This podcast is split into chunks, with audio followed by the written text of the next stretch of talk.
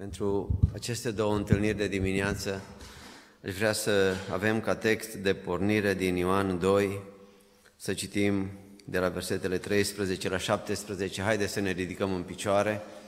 Citim din Evanghelia lui Ioan, capitolul 2, de la versetul 13 în jos. Paștele iudeilor era aproape și Iisus s-a suit la Ierusalim. În templu a găsit pe cei ce vindeau boi, oi și porumbei și pe schimbătorii de bani șezând jos. A făcut un bici de ștreanguri și a scos pe toți afară din templu împreună cu oile și boi, a vărsat banii schimbătorilor și le-a răsturnat mesele și a zis celor ce vindeau porumbei, ridicați acestea de aici și nu faceți din casa tatălui meu o casă de negustorie. Ucenicii lui și-au adus aminte că este scris, râvna pentru casa ta mă mănâncă pe mine. Amin. Vă invit să luați loc. Preobiți frați, când fratele Dan mi-a spus, m-a invitat să vin aici, după ce ați discutat și ați hotărât împreună ca să vin aici și să vă slujesc în, aceste zi, în această zi și să fim împreună, vă mărturisesc că nu m-am bucurat. Adică m-am bucurat că vin, m-am bucurat să vă văd, să vă revăd pe cei ce nu v-am văzut de multă vreme. Niciodată n-aș putea să-i spun nu fratelui Dan, pe care îl prețuiesc și îl iubesc din toată inima, însă când m-am gândit de marea responsabilitate care o am, nu m-am bucurat. Dar să ne rugăm ca Dumnezeu să aibă milă și să ne dea har după nevoile pe care le avem. Mi-am adus aminte de o întâmplare pe care am citit-o despre martirajul sfinților din vechime, din trecut. Undeva prin Scoția a fost prin 1650 o mare prigoană împotriva creștinilor din partea Bisericii Catolice, din partea Bisericii dar catolicii au dus prigoana și îi prindeau pe frații noștri și îi omorau. În fel și chip, îi puneau pe rug, le tăiau capetele, tot felul. Le-au prins pe un frate păstor care slujea o comunitate acolo și îl duceau într-o zi să-l ardă pe rug. Pregătiseră rugul în piața cetății ca să fie un exemplu pentru toți să știe alții, să-i aminte, să nu mai facă ce, ce, au făcut, ce a făcut acesta și îl duceau să îl lege acolo de rugul care era pregătit și să-i dea foc. S-a făcut un culoar prin care el trecea împreună cu cei ce le scortau și de o parte și de alta, printre cei ce au venit să privească spectacolul, erau frați și surori din biserică, ca să-l încurajeze pe drumul acesta, pe ultimul lui drum, cum zicem noi. Și fratele s-a uitat la ei, surorile plângeau și le-a zis, nu plângeți, nu plângeți. Nu mi-e frică de treptele acelea care urmează să le, ru- să le urc înspre rug și apoi să fiu legat și să mi se dea foc. Nu mi-e frică de treptele acelea. Zice, mi-era mult mai frică atunci când duminica dimineața trebuia să urc cele cinci trepte la Anvon ca să predic. Îmi era mult mai frică duminica dimineața să urc cinci trepte până la Anvon ca să predic, decât acum când trebuie să urc cinci trepte la rug ca să fiu omorât. Înțelegeți? E o mare responsabilitate înainte lui Dumnezeu. Mulțumim lui Dumnezeu că ne cheamă să-i slujim lui. E o mare cinste. De multe ori m-am gândit, Domne, eu știu cine am fost, eu știu ce ticălos am fost, eu știu cât de nevrednic am fost. Că mai mântuit înțeleg, că mai mântuit înțeleg că așa spui tu în Scripturi, că ai venit pentru cei bolnavi, putrezi de boală cum am fost eu, că mai mântuit înțeleg. Dacă m-ai chemat să slujesc asta, nu mai înțeleg. Pe mine? Pe mine m-ai chemat să slujesc Asta e peste mințile mele. Nu pot înțelege asta. Dragostea lui în mântuire o pot înțelege, dar dragostea lui sau chemarea lui la slujire, mai greu. mai greu, ni se oferă o cinste, ni se oferă o onoare grozavă, nu este alta mai mare pe pământul acesta decât să-i slujim Dumnezeului celui prea înalt. Nu este o altă ființă mai grozavă, mai minunată. Când zic grozavă, zic în splendoarea Lui, în măreția Lui, în frumusețea Lui, decât El. Așa că e o responsabilitate, am o mare responsabilitate, știu că stau înainte de orice înaintea lui Dumnezeu, dar la fel și voi.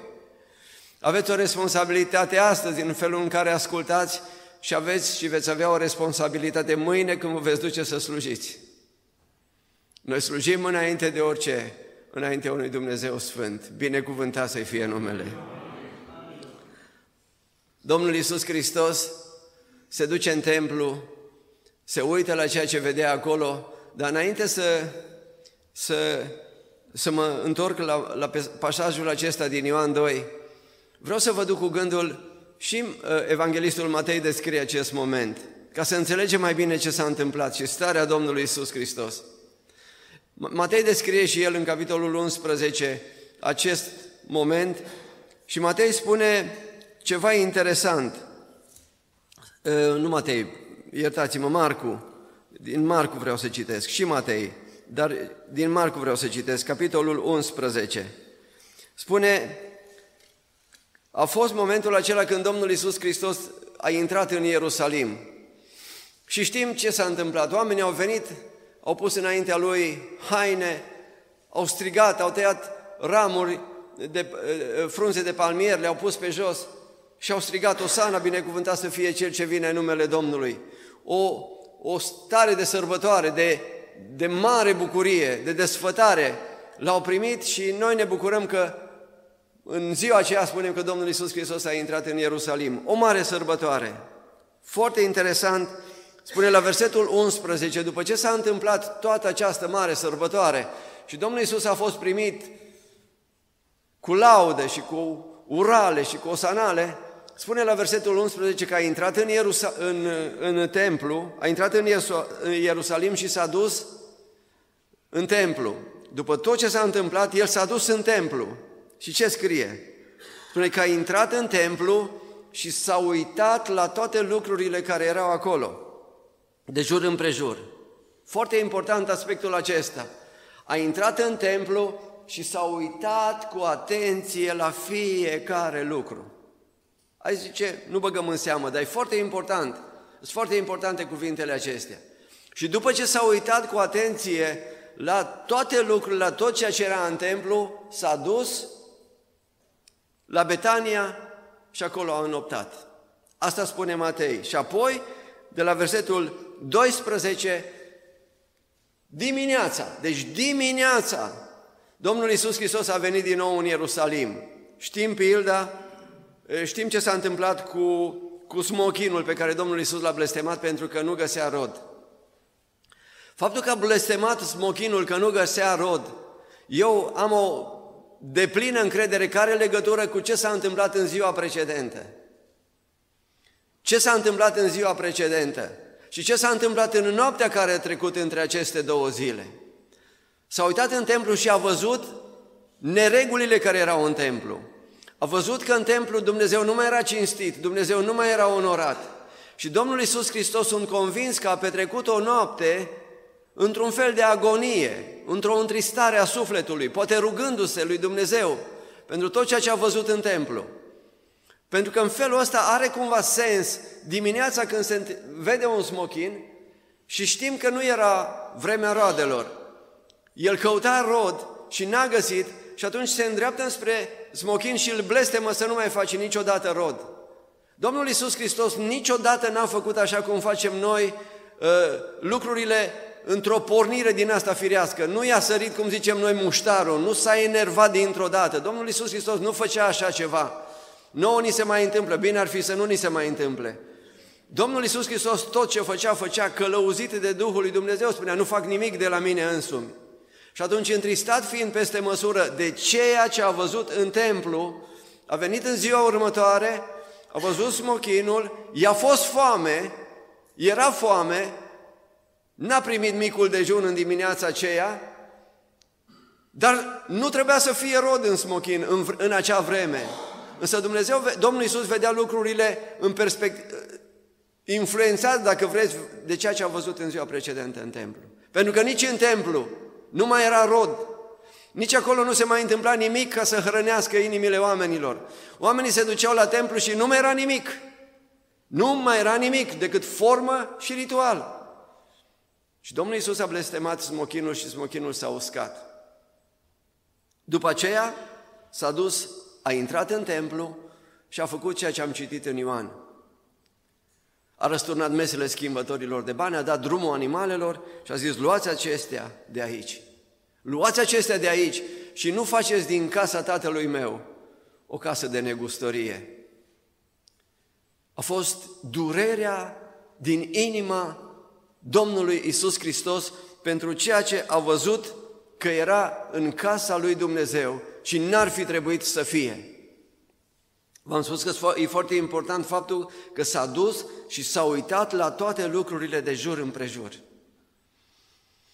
Cu foarte mare atenție la toate lucrurile de jur împrejur. Și a zis, de ce s-a uitat cu atenție la toate lucrurile de jur împrejur? Era turist, vrea să vadă templu, să se minuneze de ce-l interesa pe Domnul Isus Hristos? Când s-a uitat cu atenție la toate lucrurile de jur împrejur, ce-l interesa? Îl interesa să vadă dacă toate lucrurile sunt în voia Tatălui din ceruri. Își împlinește Dumnezeu scopurile Lui prin ceea ce se întâmplă acolo? Și cu siguranță nu era așa. S-a uitat atent la toate lucrurile de jur împrejur. Domnul Isus Hristos nu a zis, așa cum zic mulți astăzi, lasă frate că e bine și așa. Frate, dar uite, lucrurile astea nu sunt în regulă, aici ar trebui făcut altfel. Lasă frate, nu sunt, nimeni nu-i perfect, nimeni nu-i desăvârșit, lasă că e bine și așa. N-a fost această atitudine a Domnului Isus Hristos. De fapt, cine a dat poruncă să se facă templul și să se facă rânduiala în templu. Cine a dat poruncă să se facă templu? Dumnezeu, Isus Hristos. Cine a spus că în templu slujbele trebuie să se facă așa? Dumnezeu a dat porunca aceasta. Și atunci era normal că Dumnezeu a venit pe pământ și s-a uitat, nu că n-ar ști, că El le știe că nu trebuie să vină, dar acum era în trup de om, a luat trup de om și s-a uitat să vadă dacă ce a poruncit el se împlinește în locul în care oamenii ziceau că e casa lui Dumnezeu și că se face voia lui Dumnezeu. A venit să cerceteze dacă vreți. Se face ce am zis eu. Și nu se făcea. Nu se făcea. Luați acestea de aici. Ați adus lucruri care n-ar trebui să fie aici. Luați-le de aici.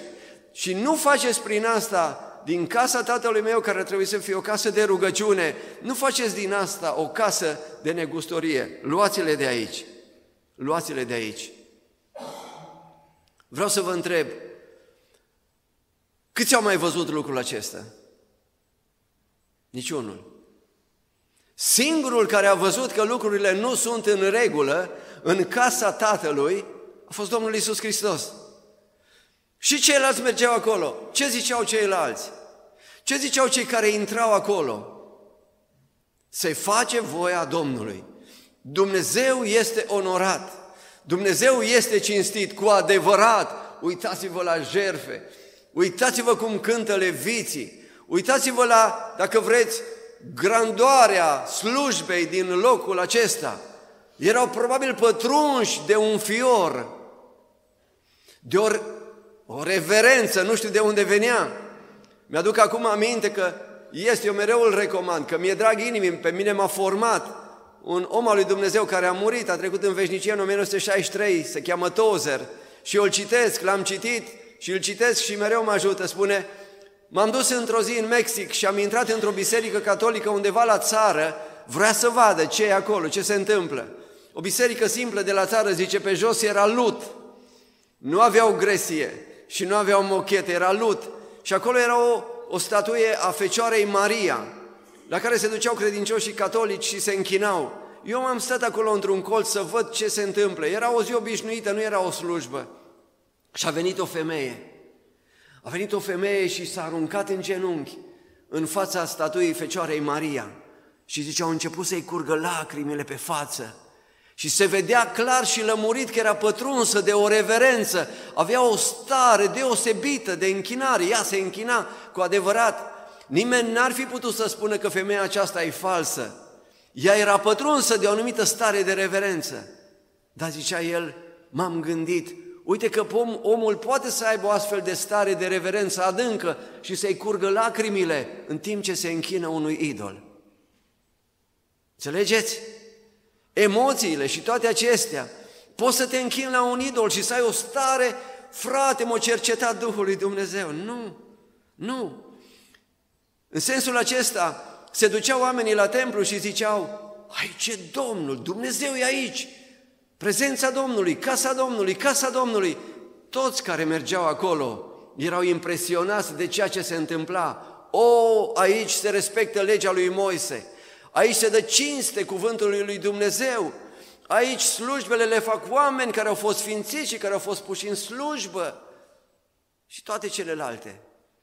Domnul Iisus Hristos a intrat și a fost singurul care a văzut că acolo lucrurile nu erau în regulă. Și dacă vreți, acesta este un semn al omului lui Dumnezeu, al adevăratului slujitor. Noi trebuie să putem identifica ceea ce este de la Dumnezeu de ceea ce este fals. Ceea ce este lucrarea autentică a lui Dumnezeu sau este o lucrare falsă. Un frate drag din România cu care am, am colaborat și mai colaborez și am, mai fă, am făcut emisiuni și pentru radio și acum pe un canal de YouTube pe care l-am deschis recent, îmi spune așa într-o zi, frate Dan, în vremea comunismului creștinii din România și nu numai din România, dar vorbeam despre noi, aveau de luptat cu duhul balaurului.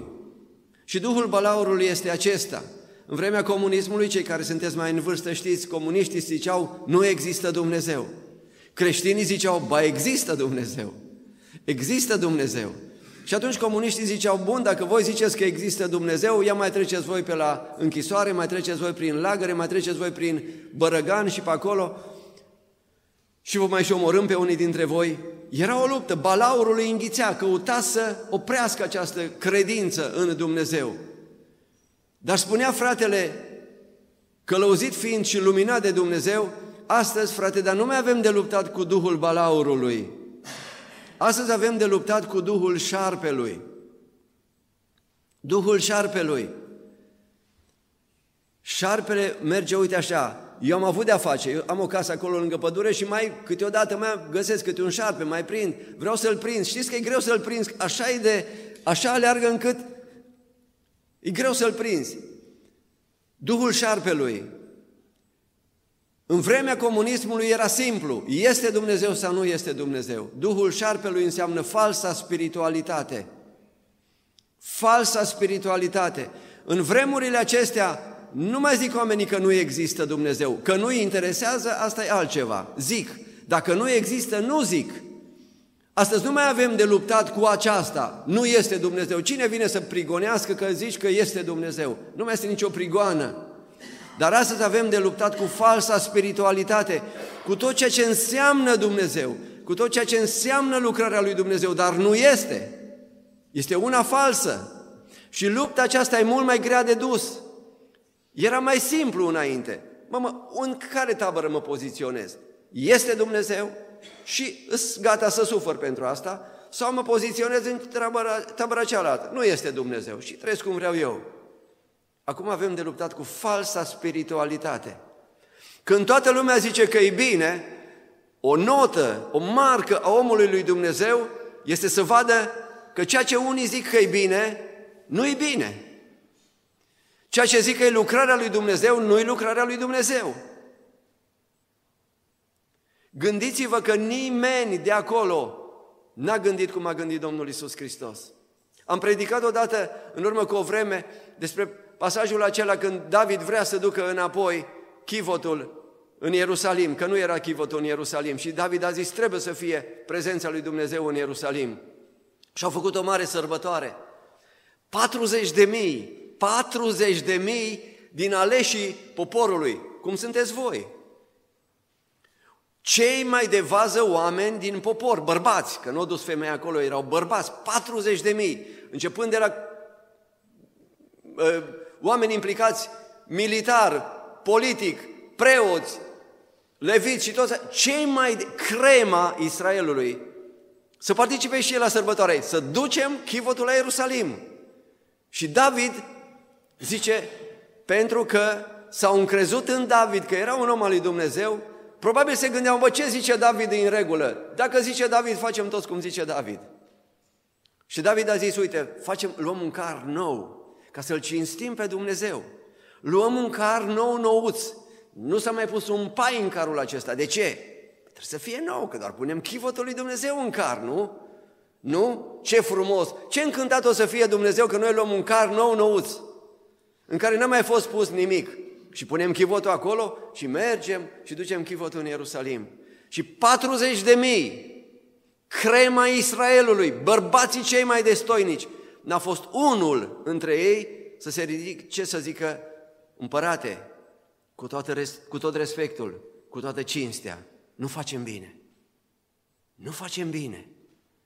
Nu așa ar trebui dus chivotul. Dumnezeu ne-a poruncit să-l ducem pe umeri, leviții să-l ducă pe umeri. Nici unul, puteți să vă imaginați, nici unul. Crema. De ce? Bă, dacă a zis David, împăratul nostru, un semn, o marcă a omului lui Dumnezeu este că nu se duce fără să se gândească după cei mulți, după curentul lumii religioase, ci stă să se gândească dacă este bine ceea ce se întâmplă. Dacă e voia lui Dumnezeu.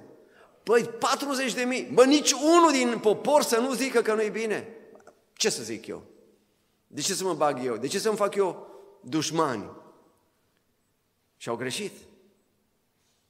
Știți ce s-a întâmplat cu Uza? Uza, cel om bun.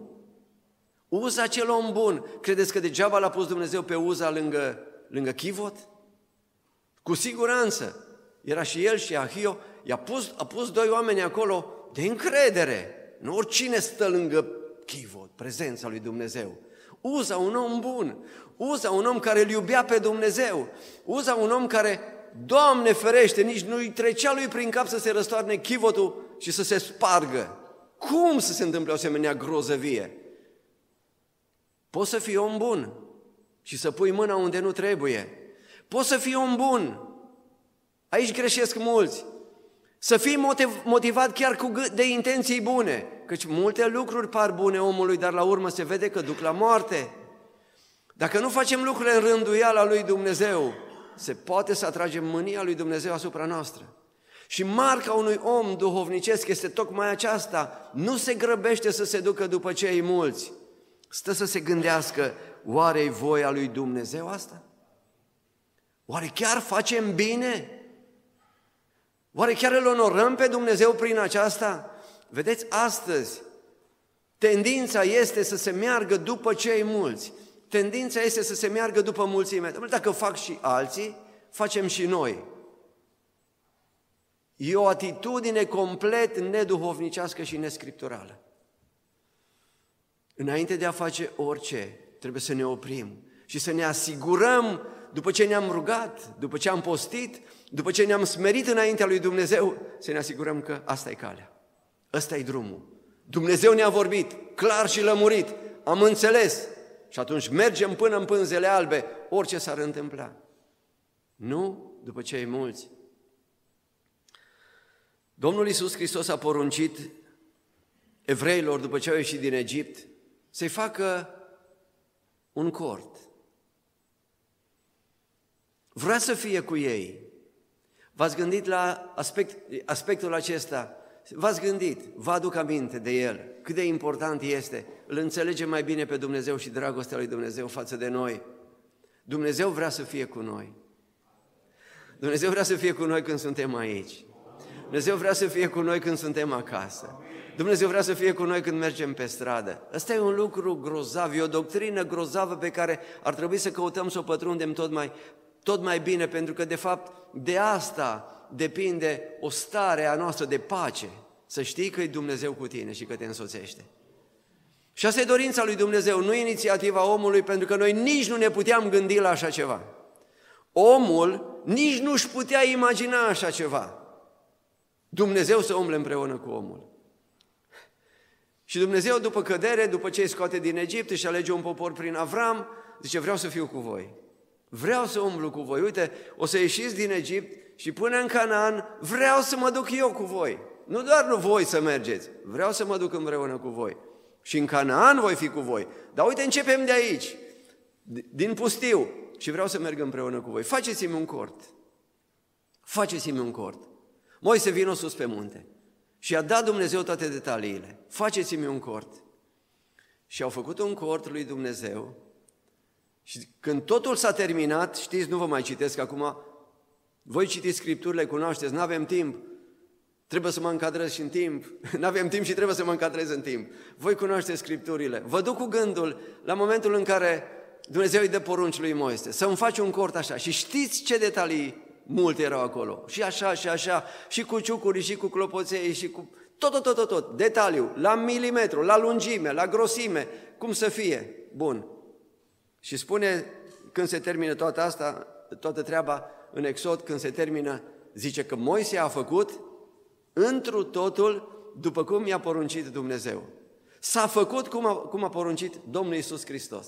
Și în momentul acela, când totul s-a făcut și lucrurile au așezat așa cum a poruncit Dumnezeu, ce s-a întâmplat? Lucru minunat. A venit Dumnezeu, slava lui Dumnezeu, șechina a venit să locuiască împreună cu ei. Dacă avem nevoie de ceva, noi avem nevoie de prezența lui Dumnezeu în mijlocul nostru, în viețile noastre. Pentru că s-a făcut întru totul cum a poruncit Dumnezeu, Dumnezeu a venit și a locuit împreună cu ei. Ce vreau să vă spun? Și ce este foarte important? Și o să accentuez asta pe măsură ce mergem mai departe. N-a fost nici măcar un milimetru din inițiativa omului. Nici măcar un milimetru. Vă dați seama cui a poruncit Dumnezeu să facă lucrarea aceasta? Lui Moise, un titan, un geniu. Moise nu era unul ca și noi obișnuiți, cum suntem noi, în primul rând eu. Moise era, din toate punctele de vedere, un titan, era un geniu, era o capacitate. A fost crescut și 40 de ani și a învățat acolo multă carte la, la curtea egiptenilor. Din toate punctele de vedere, Moise era un geniu. Și Moise ar fi putut să zică, bă, da aici, hai să facem un pic așa. Un pic. Bă, chiar, auzi, ăștia care au venit să facă, da, faceți și un pic așa. Moise nu și-a permis, asta e un lucru foarte important, nu și-a permis să-și folosească el inteligența. Bă, cum ar fi bine să facem noi casa Domnului? Hai să ne imaginăm. Doamne, păzește-ne de așa ceva. Moise n-a făcut, n-a îndrăznit pentru că îl cunoștea pe Dumnezeu. Și a făcut totul așa cum i-a poruncit Dumnezeu. Când totul s-a terminat, a venit slava, china, ceea ce de fapt contează. Ceea ce de fapt contează, acolo unde nu-i în mijlocul credincioșilor, că în altă parte nu poate fi, acolo unde nu vine șechina, prezența, întâlnirea aceea nu mai are nicio valoare. Asta e, asta e adevărul. Putem să facem orice, dacă nu-i șechina, dacă nu-i prezența în mijlocul nostru, nu mai avem nimic. Au ajuns în Canaan. Au ajuns în Canaan, cortul nu-și mai avea menirea, pentru că cortul așa a fost gândit, proiectat de Dumnezeu să fie mobil. Când ei mergeau, duceau și cortul. Au ajuns în Canaan, promisiunea lui Dumnezeu. Și acolo Dumnezeu a zis, bun, vreau să fiu în continuare în mijlocul vostru, dar acum să, să-mi faceți un templu. Și știți, istoria, știți cum s-a întâmplat? Nu David a construit templul pentru că a fost un om de război, ci l-a construit Solomon. Dar inițiativa a fost tot al lui Dumnezeu. N-a fost inițiativa omului. Ei au venit, s-au așezat în Canaan și au stat. Aveau cortul, era acolo undeva pus deoparte. Asta este, Dumnezeu nu ne-a poruncit să facem un templu.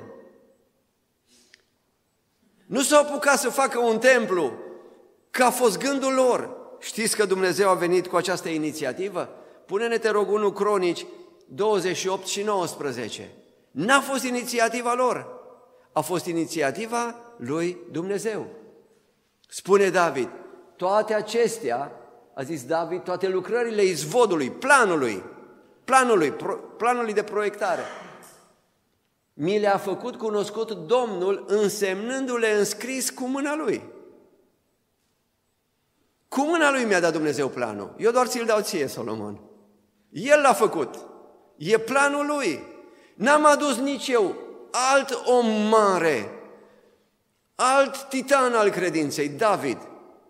N-am adus, zice Solomon, nimic. Eu mi-am dorit, da, să aibă Dumnezeu o casă, să locuiască. Mă gândeam eu la asta dar a fost planul lui Dumnezeu.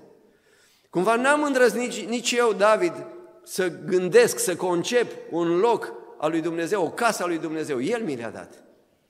El mi le-a dat. Și s-au făcut întru totul la inițiativa lui Dumnezeu. Au făcut totul așa cum Dumnezeu a poruncit.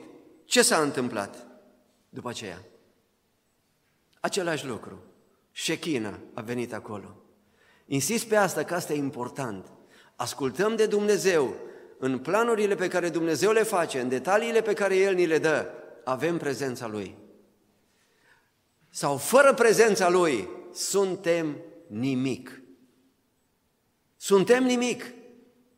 Dar Dumnezeu vrea să locuiască în mijlocul poporului Său. Slăvit să fie numele.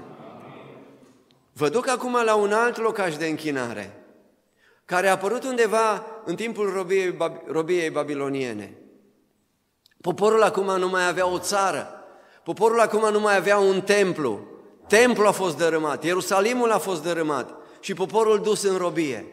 Și acum aducem în robie un popor care era obișnuit cu religia, obișnuit să se închine. Deși vă dați seama de ce au ajuns în, în, în, în robie, nu? De ce au ajuns în robie? Din cauza păcatului. Dar înainte să meargă în robie, templul era acolo. Mergeau la templu, nu? se închinau la templu, nu? Aduceau jerfe la templu, da? Erau astea cu folos? Erau primite de Dumnezeu? N-a fost acolo un om, a fost, au fost prorocii pe care Dumnezeu i-a trimis ca să-i avertizeze și nu vreau să asculte de ei. Deci înainte să meargă în robie, ei erau la templu, ei aduceau jerfe, ei ardeau tămâie, ei făceau tot ritualul acesta și Dumnezeu a zis, mi-e scârbă de voi vă nimicesc. Și a trimis în robie. Și acum ajunge poporul ăsta obișnuit, nu cu relația, că Dumnezeu nu mai era în momentul acela în templu. Știm că Shechina s-a îndepărtat. Era obișnuiți nu cu prezența lui Dumnezeu. Știți cu ce erau obișnuiți? Cu forma, cu ritualul. Și nici unul dintre ei nu mai se siza că nu mai era Dumnezeu acolo. Erau mulțumiți cu forma. Erau mulțumiți cu gălăgia, erau mulțumiți cu cântările, erau mulțumiți cu fumul, cu tămâia, cu toate celelalte. Prezența nu era. Și au ajuns în robie și au zis, pun ce facem noi, că nu mai avem templu, nu mai avem unde să aducem jerfe. Ce facem? Că noi suntem oameni religioși. Se poate aplica asta? Ce facem că am ajuns prin Germania? Noi obișnuiam să avem o biserică în România. Să facem o biserică. Voi mă înțelegeți ce vreau să spun. Ce facem? Nici o posibilitate. Jertfa numai la templu se poate aduce. Nici o posibilitate. Ce să faci? Ce să faci? N-ai nicio șansă. Jerfe nu mai poți aduce. Preoți nu mai ai. Ce să faci? Dar hai să facem totuși ceva. Și a apărut sinagoga. Sinagoga a apărut în timpul exilului. Să avem și noi ceva să ne închinăm acolo. Că suntem credincioși, suntem poporul Domnului. Să avem și noi ceva. Care era diferența? Care e diferența mare de tot între cort, templu și sinagogă? A apărut la inițiativa omului. N-a fost o poruncă a lui Dumnezeu. Și toate lucrurile acolo în sinagogă s-au schimbat, erau diferite de templu, pentru că nu puteau să mai fie ca la templu. La templu se aduceau jerfe, care erau foarte importante în planul lui Dumnezeu. Jerfele trebuiau să-i trimită înspre Hristos, nu? Spre jerfa supremă, Mântuitorul lumii, cel care avea să vină și să moară pentru ei și să-i mântuiască. Ei au zis, bun, nu-i bună jerfa, dar ne rugăm mult. Poți să schimbi jerfa cu rugăciunea? N-ai cum! N-ai cum! Jerfa are rolul ei, rostul ei, scop precis, gândit de Dumnezeu. Ce rost are jerfa? Eu zis, nu mai putem aduce, că nu-i voi aici să o aducem. Dar punem ceva în loc. Duhovnicește, nu? E rugăciunea. Punem rugăciunea în loc. Nu mai putem aduce jertfă, hai să ne rugăm mai mult. Ne-ați auzit de multe ori și printre noi. Frate, trebuie să ne rugăm mult. Fraților, trebuie să ne rugăm mult. Și, Doamne, iartă-ne că ne rugăm prea puțin. Zicea John Wesley, un mare om al lui Dumnezeu, ați auzit despre el, Dumnezeu a făcut o trezire prin el în Anglia. Deci un creștin care nu se roagă patru ceasuri pe zi, creștinul ăla se descalifică. Ai milă de noi, Doamne. Dacă omul a avut dreptate, ai milă de noi, Doamne. Și mereu auzim, nu ne rugăm destul. Hai să ne rugăm mai mult. Și adevărat, ar trebui să ne rugăm mai mult. Dar dacă te rogi mai mult, dintr-o poziție în care Dumnezeu nu-ți ascultă rugăciunile, la ce îți folosește? O venit o femeie la noi la adunare în urmă cu câțiva ani de zile, vrea să se boteze. N-am fost de acord cu ea, dar s-a botezat până la urmă, împreună cu frații, totuși până la urmă zis, bine să se boteze și a zis, eu și înainte să mă pocăiesc, nu s-a pocăit niciodată, după aia s-a și întors în lume. Dar a zis, eu și înainte să știți că mă rugam mult. Și o întreb eu, dar cât te rugai tu? Zice, au fost de mai multe ori când m-am rugat 24 de ore într-una. M-am uitat la ea și nu mi-a venit să cred. Zic, mai întreb o dată, cât? Da, zice, 24 de ore m-am rugat într-una. Nu m-am ridicat de pe genunchi. Și am crezut. Am crezut că e așa. Și zic, cum făceai? Ce nu era greu, mi era ușor. Îmi era ușor. 24 de ore. Dar femeia, femeia aceasta nu-L cunoștea pe Dumnezeu. Și s-a dovedit că la o scurtă vreme, un an de zile după ce a venit, s-a întors în lume. Să ne rugăm mult. Da, să ne rugăm, dar să ne rugăm din poziția în care Dumnezeu să asculte rugăciunile noastre, că altfel nu are nici o valoare. Absolut nicio valoare. Și au zis ei, bun, nu putem aduce jerfe, hai să aducem rugăciuni. Și știți că în vremea Domnului Iisus Hristos, fariseii la sinagogă și peste tot, știți cum erau recunoscuți? Care era un semn după care îl recunoștea pe fariseu? Se ruga mult. Stătea acolo și făcea plecăciuni și se ruga și își ridica mâinile să-l vadă toți. Și Domnul le zice, morminte văruite, pui de șerpi. Hai să punem ceva. Și au pus rugăciunea în loc de jerfe. Apoi, slujbele. Cine să facă slujbele? Cine să facă slujba în sinagogă? Știi ce? Să facă oricine, că oricum preoți nu mai avem. Să o facă oricine. Să o facă și ăla. Să o facă și ăla. Facă... Oricine are ceva de spus, să spună ceva în sinagogă. Vedeți cât e de diferit de templu? Oricine are ceva de spus, să spună. Și de multe ori se întâmplă între noi așa. Oricine are ceva de spus, să spună. Că spune o năzbâtie, lasă frate, acum ce, na, nu... Oricine să facă slujba. Oricine. Se ridică un tânăr. Unul, vine unul de nu știu unde, nici nu știi trecutul lui, nici nu știi care sunt problemele lui. Lasă frate, că și așa suntem puțin în biserică, am auzit eu asta. Și așa suntem numai câțiva. Acum tot ăla, tot ăla, lasă-l și pe el, să zică și el, să spună și el ceva. Da, da, nu-i după voia lui Dumnezeu, nu-i planul lui Dumnezeu, nu zidește adunarea, nu face bine. Mai bine nu, mai bine nu. Ei așa făceau. Știți că s-a dus Domnul Iisus Hristos, citim tot în Ioan, s-a dus într-o zi la sinagogă și a intrat acolo unul. Cât presupuneau ei pe Domnul Iisus Hristos? Nu dădeau nimic pe el. A, știm noi, bă, fiul lui Iosif și al lui Maria, e de-al nostru, ce, nu știm noi cine îi. Un sărăntoc aici, a venit și el în sinagogă. Ia mă și tu și citește. Sigur că e bine că i-a dat Domnul Iisus Hristos, dar nu i-a dat să citească că l-a prețuit ca Mesia. Ia și tu și citește că a venit, frate, de unde ai venit? Păi am venit și eu de departe, acolo pe... Hai frate și dă-ne un îndemn. Și nu știi cine Zicea tot ozerul de care vă spuneam eu, fratele ăsta scump și prea iubit, zice, 31 de ani cât am fost păstor în biserica din Chicago, am avut lângă Amvon un toiag. Am avut un toiag lângă Amvon. Nu s-a urcat nimeni la Amvon până n-am știut ce în capul lui. În sinagogă oricine poate să-și dea cu părerea. Fiecare are o variantă asupra unui aspect. Păi nici nu de mirare că apar conflicte. Au apărut școli rabinice. Un rabin zicea așa și se duceau după el. Altul zicea așa, ne ducem după el. Altul avea o altă idee, ne ducem după rabinul cu tare. Școlile rabinice, știți, nu? Pentru că fiecare își dă cu părerea în sinagogă. Fiecare vine cu o idee și zicea, mea e mai bună. Așa se întâmpla. Pentru că nu era planul lui Dumnezeu. Regulile acolo nu mai le, fac, nu mai le face Dumnezeu clar stabilite la cor și la templu, ci le fac oamenii. Oamenii fac regulile. Ce este foarte, foarte grav până la urmă, că omul se poate atașa de sinagogă mai mult decât de Dumnezeu. Acolo un exil, acolo vă dați seama în ce situație erau. Toți ceilalți erau dușmanii lor și ei evrei se grupau ca să aibă și ei părtășie, să-și păstreze, eu știu, să se căsătorească între ei. Se grupau, aveau nevoie de părtășie și atunci făceau un grup și acolo era sinagoga.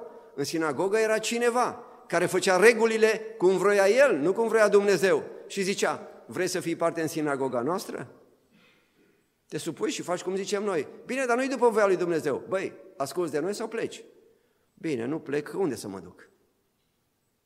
Mă duc la babilonieni? Rămân între ai mei, între evrei. Dar nu sunt regulile lui Dumnezeu. Oamenii au venit cu interesul lor, că aveau interes. Știm că fariseii toți aveau interese. Vrei cu noi?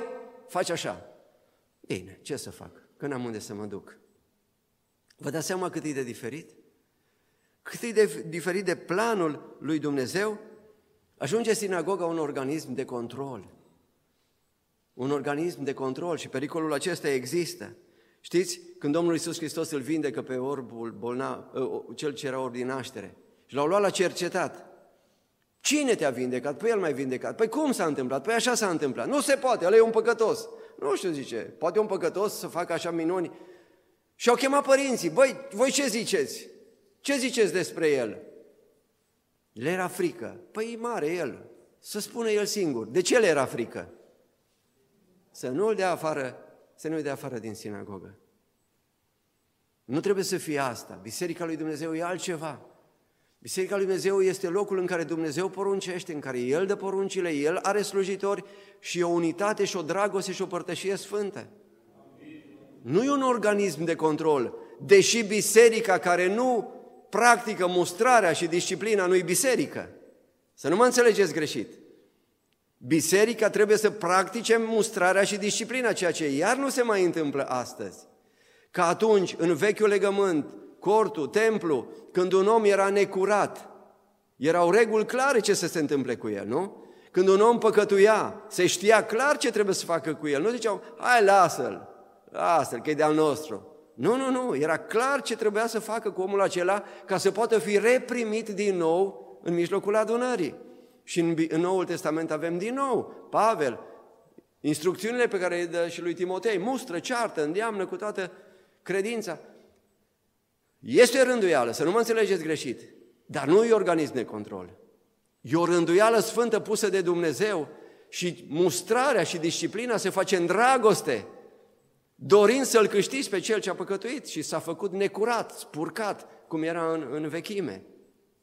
Asta e biserica. Sinagoga e diferită. Și dacă așa era, era normal ca să se compromită această instituție. Știți că în Apocalipsa vorbește despre sinagoga satanei.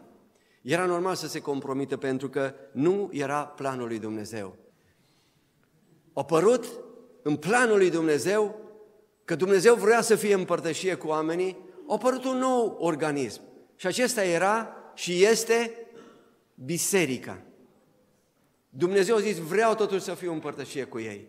Vreau să fiu cu ei. Da, îți răi, păcătuiesc, vreau să fiu împreună cu ei. Biserica.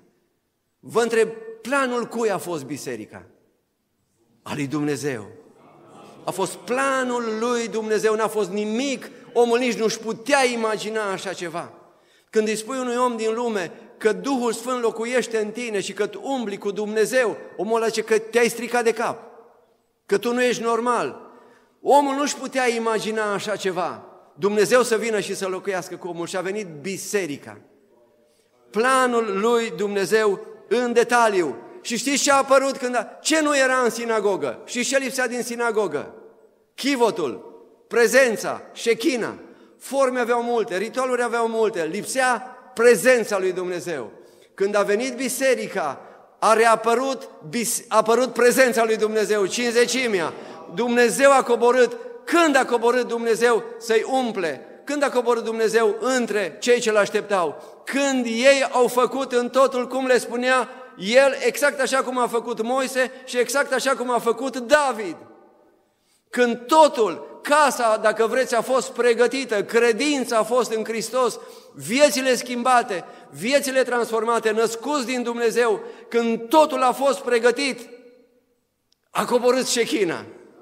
Pentru că era planul lui Dumnezeu și pentru că s-a respectat planul lui Dumnezeu în detaliu.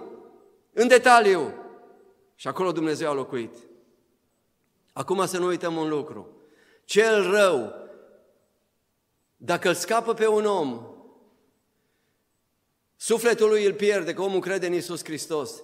Cel rău caută să-l facă pe omul acela să trăiască în așa fel încât să nu mai aibă parte de șechina, de prezența lui Dumnezeu în viața lui. Creștin? Bun, nu l-am, l-am ratat, n-am vegheat destul, deși e planul suveran al lui Dumnezeu cu mântuirea fiecărui om. Bun, l-am scăpat, ce pot face? Să-l fac să trăiască în așa fel, să trăiască după regulile lui, să trăiască după principiile lui, să, gândească, să trăiască după gândirea lui și nu după gândirea lui Dumnezeu. Și ce iau atunci? Iau prezența lui Dumnezeu, șechina. De aceea, ca și slujitori, trebuie să fim atenți să se împlinească în viața noastră, în adunările în care slujim, planul lui Dumnezeu și numai planul lui Dumnezeu și să nu ne mulțumim cu nimic altceva, frați și surori. Putem face fanfare, putem face coruri, putem face slujiri, în așa fel încât, știți ce să, să se întâmple? Să lipsească șechina, și eu am fost în astfel de adunări. Multă lume, multă activitate, mulți cântărezi, mulți slujitori. Sluji, uh, șechina nu mai era acolo, dar nimeni nu mai simțea. De ce? Multă cântare, multă activitate, o, frate, atâtea avem, atâtea, suntem implicați în atâtea. Asta e cel mai trist și cel mai dureros. Să facem noi atâtea încât să nu se mai simte, să nu se mai simte dacă lipsește Dumnezeu. Că atunci am pierdut totul. Să avem grijă, să facem totul, cum îi zicea Dumnezeu lui Moise, ai grijă să faci după chipul care ți s-a arătat pe munte. Biserica e planul lui Dumnezeu. Să știți că sunt detalii acolo, ca și la cort și ca și la templu. Trebuie să fim atenți la ele. Le căutăm și să zicem, o zis Dumnezeu așa, așa facem. Așa facem. Ăsta e semnul unui om duhovnicesc. Dumnezeu să ne ajute pe toți. Amin.